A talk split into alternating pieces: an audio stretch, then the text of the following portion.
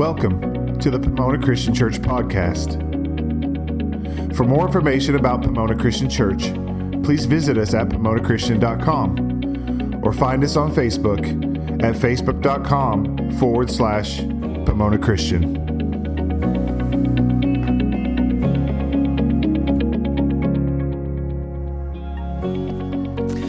Well, we just got back uh, from vacation in Florida, and one thing it reminded me, we're going to talk about Noah and the flood, and I saw all the water, and you know that's that's a lot of water, but I can't imagine the amount of water there was in the flood. So a little heads up, we've got these sheets that say sermon notes that some of the kids have. I think all the clipboards were taken, but if somebody still wants the paper, there's some in the lobby, and you're free to go get those. But they'll have little notes that will help you follow as I tried to craft a message for ages six through 100 years old.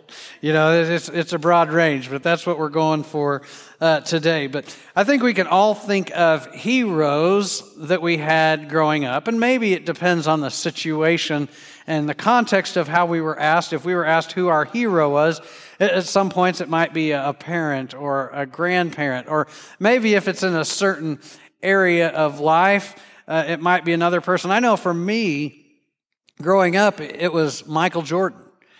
You know, even though I was a, a you know, I wasn't tall in elementary school either when Michael Jordan was drafted, but you know, I could have a big imagination. And, You know, I thought, you know what, I could be like Mike. That was the commercial.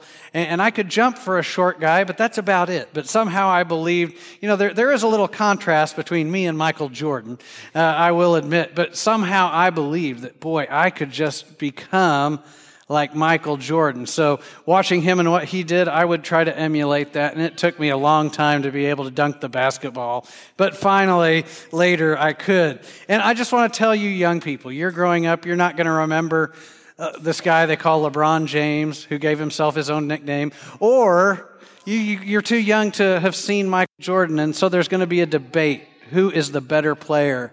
And I'll just tell you, it's not even close. Michael Jordan Easily, easily. We've got some protests. Controversy in church.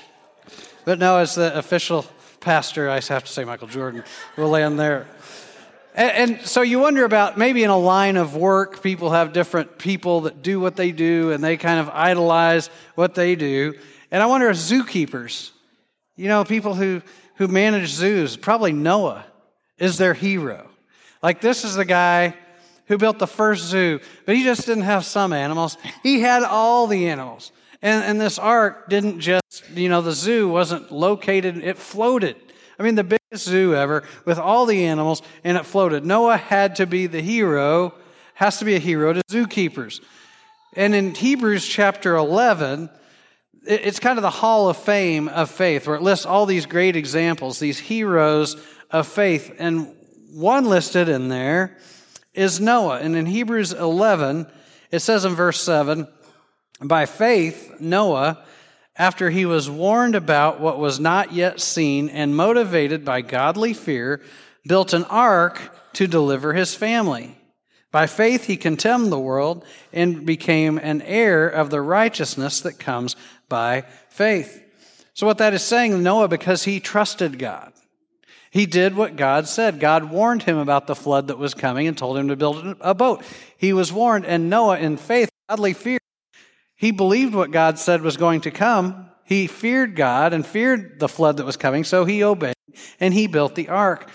But even more important than that, he set an example of how we are made right with God by trusting in him by faith. But here's the thing about Noah. Usually, when you look at superheroes, they have some special ability that nobody else has. They're either super strong, they can fly. That's what makes them special. Like Spider Man, you know, he was bit by a spider. Most people get webs or they get some horrible wound when they're bit by a spider. Not Peter Parker. You know, he gets super strength because he was built and the ability to sling webs. That will never happen for anybody else who is bit by a spider. But here's the thing about Noah Noah is just like us. It doesn't list any special abilities. He wasn't he may not have even been a carpenter when he was told to build the ark. But here's what Noah did have that nobody else had in his time. That he trusted God fully and was obedient in a time nobody else was. But here's the thing about that the reason he's listed as, a, as an example of faith is because we can do that too. And that's the kind of faith we need to have. So in Genesis 6, it records the account of Noah and the flood, and it says in verse 5 when the Lord saw that human wickedness was widespread on the earth, and that every inclination of the human mind was nothing but evil all the time, the Lord regretted that he had made man on the earth and was deeply grieved. The Lord said, I will wipe mankind, whom I created, off the face of the earth, together with the animals, creatures that crawl, and birds of the sky, for I regret that I made them. Noah, however, found favor with the Lord. So everywhere God looked with humans and, and with people, he said all they thought about was doing the wrong thing. They didn't care what God wanted them to do. They didn't want to do right. And he was ready just to scrap the whole thing, but he sees one person that found favor with him because he was obedient, and that's Noah. And then it says in verse 9 these are the family records of Noah. Noah was a righteous man blameless among his contemporaries. Noah walked with God, and that meant he obeyed God. He had a good relationship with God. He tried to do what God wanted him to do. It says, and Noah fathered three sons, Shem, Ham, and Japheth. So God is grieved to the very core. He gave mankind the ability to choose to follow him or to not follow him. And society and people decided to follow what they want to do. I'll accept for one man. And if we look at our world today, I think we'll see that that's the tendency. Every 10 years, you can see a big difference, and there's a greater and greater rejection of God as we go. There's a greater and greater rejection of how He wants us to live. And there's the embracing of things in ways that God doesn't want us to live. But in all that wickedness in that time, God found one man a man named Noah. And so, one thing we learn in this is when you think you don't count, when you think you're insignificant, when you think you don't matter, there's more to life and what we do than what we see. That Noah might have felt like that, that he was the only one. He might have thought it doesn't matter that he follows God, it doesn't matter that he obeys, even though he's doing it and he's faithful. But because of him, that's why the rest of what happens in Scripture happens because of Noah's faithfulness and God using Noah. And God is still wanting to use us in a sinful world to be obedient, to be an example, even if nobody follows our example, even if nobody responds, even if we don't feel like we're making a difference.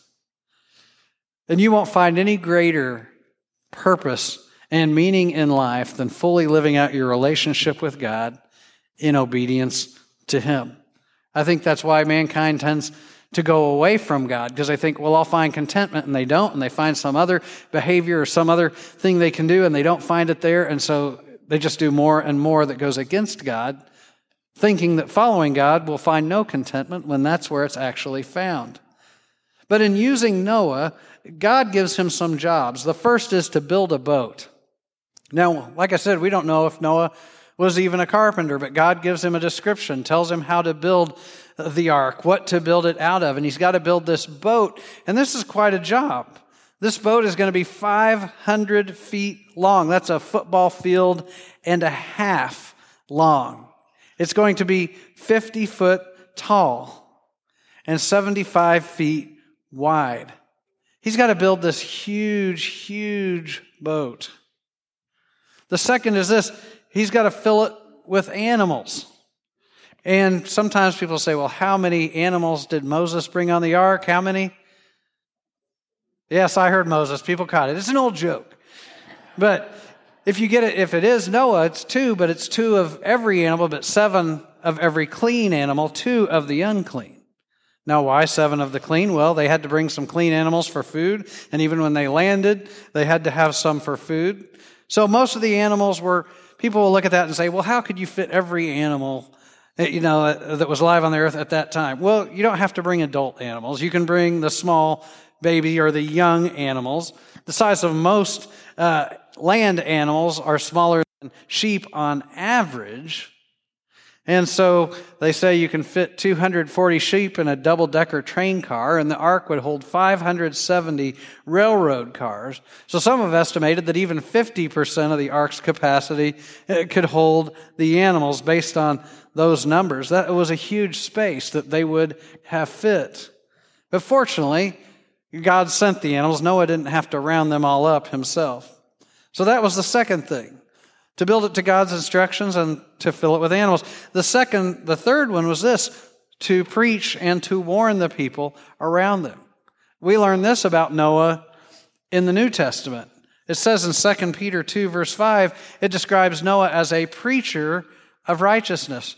So, as Noah knows this flood is coming, and as he's building the boat, it's not with this attitude that he doesn't care about those around him. I'm sure Noah liked the people around him even though they were doing things that weren't right. And so he probably warned them of what was coming, but they didn't listen. He tried to warn them, he tried to save them, but they wouldn't listen. And then the fourth thing he had to do was when the rain came, he had to get out of the way and let God shut the door. Now it's interesting, if you get into the account, you'll see that God shuts the door, not Noah. And it's interesting because it, I, I don't know that any person, a man like Noah, with any ounce of compassion, as people are there in the water wanting in as the flood comes, could shut the door themselves that, and, or was qualified. Uh, only God, who is perfect and knew what needed to happen, could shut the door. And it's a reminder for us that there is a day coming, that Scripture, when it talks about Noah, reminds us that it says God would never flood the earth again, and that's what the rainbow sign is a reminder of. It's a reminder that God would never flood the earth again in his promise, but it should also remind us that he said there is a time when he will judge the world and he will make all things new. But to be saved, we don't get into a boat to be delivered from a flood. But he sent Jesus to be our ark, that Jesus died on the cross, that he rose again, and that by trusting in him, that's our ark that, that prepares us for the kingdom of heaven, for the time that makes all things new. And that's what the ark represents, is Jesus saving us from our sin. In Luke 17, Jesus described it this way. He says, Just as it was in the days of Noah, so it will be in the days of the Son of Man.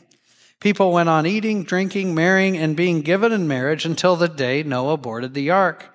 And the flood came and destroyed them all. And that's what Jesus is saying. There is a time coming for judgment, and life will be like normal. Sometimes people have a picture, they know everything that's going to happen, and these steps and these steps.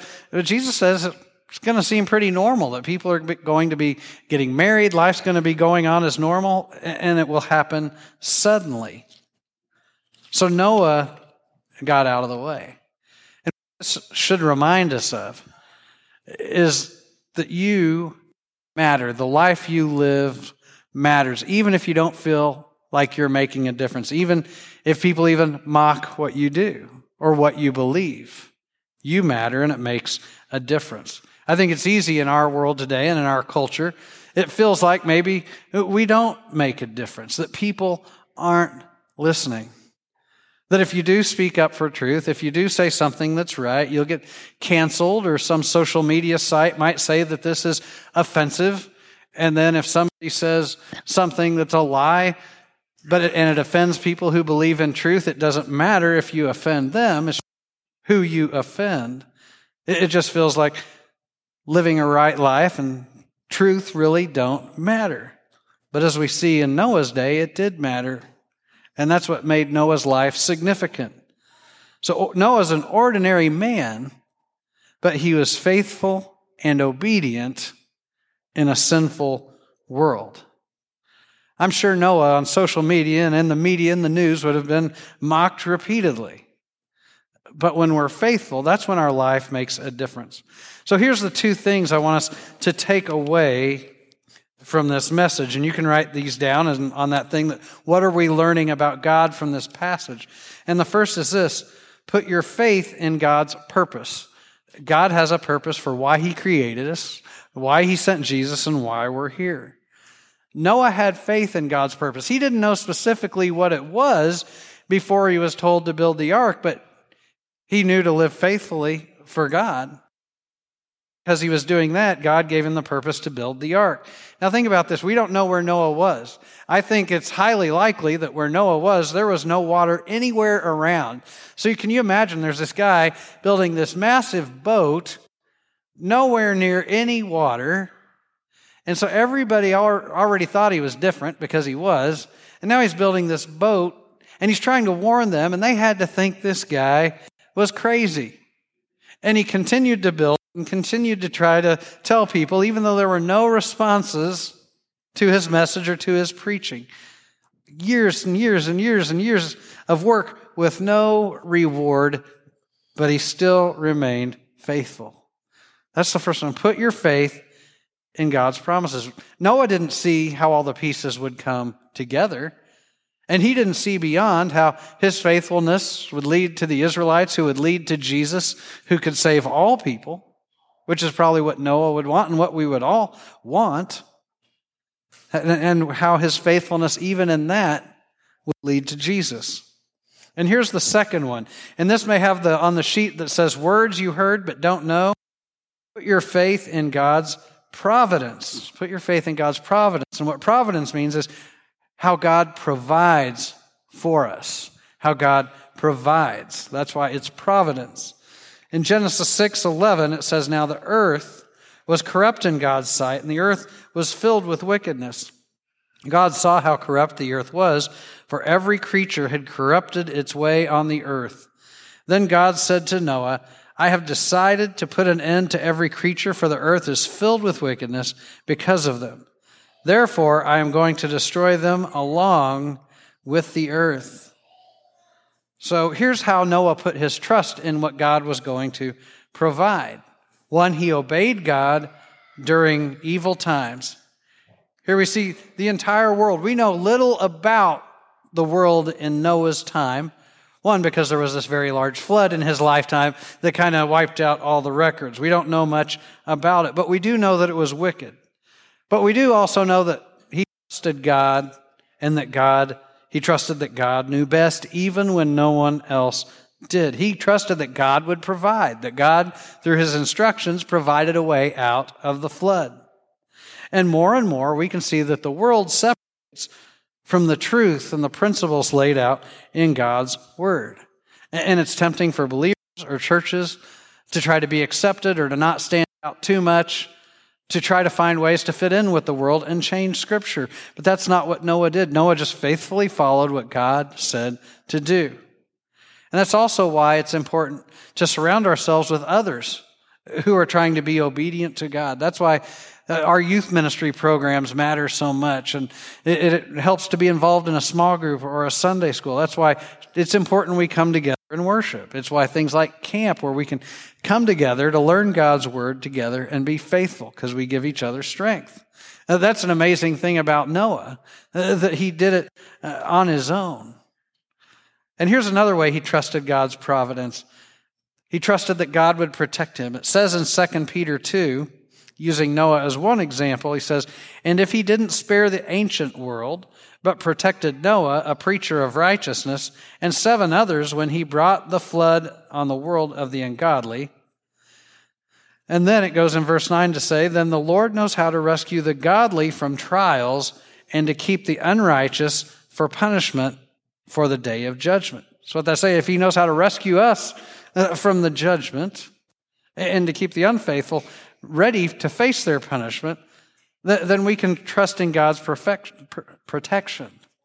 And I'm sure when Noah was building their ark, that if the earth was the way that it was described, that there were a lot of people who would be willing to kill Noah, who would be willing to destroy the ark, who would be willing to do bad things, but God protected him because scripture promises that God will rescue us if we are in his will and it's something he needs to happen. That doesn't mean nothing bad happens or people don't die for their faith, but he had to build this ark. He had that job and God protected him. And notice that's what Jesus said for us in life is to seek first God's righteousness, his kingdom and his righteousness, and then all these things will be added to you. It's talking about his providence when we seek his will first. See, God had a plan for the flood. And ultimately, it's because of that that we knew God and could have a relationship because he had a plan to bring about Jesus and that Jesus would die on the cross, that he would raise again so that we could be saved. And then in that, he has a plan for every one of us. For more information about Pomona Christian Church, please visit us at PomonaChristian.com or find us on Facebook at facebook.com forward slash Pomona Christian.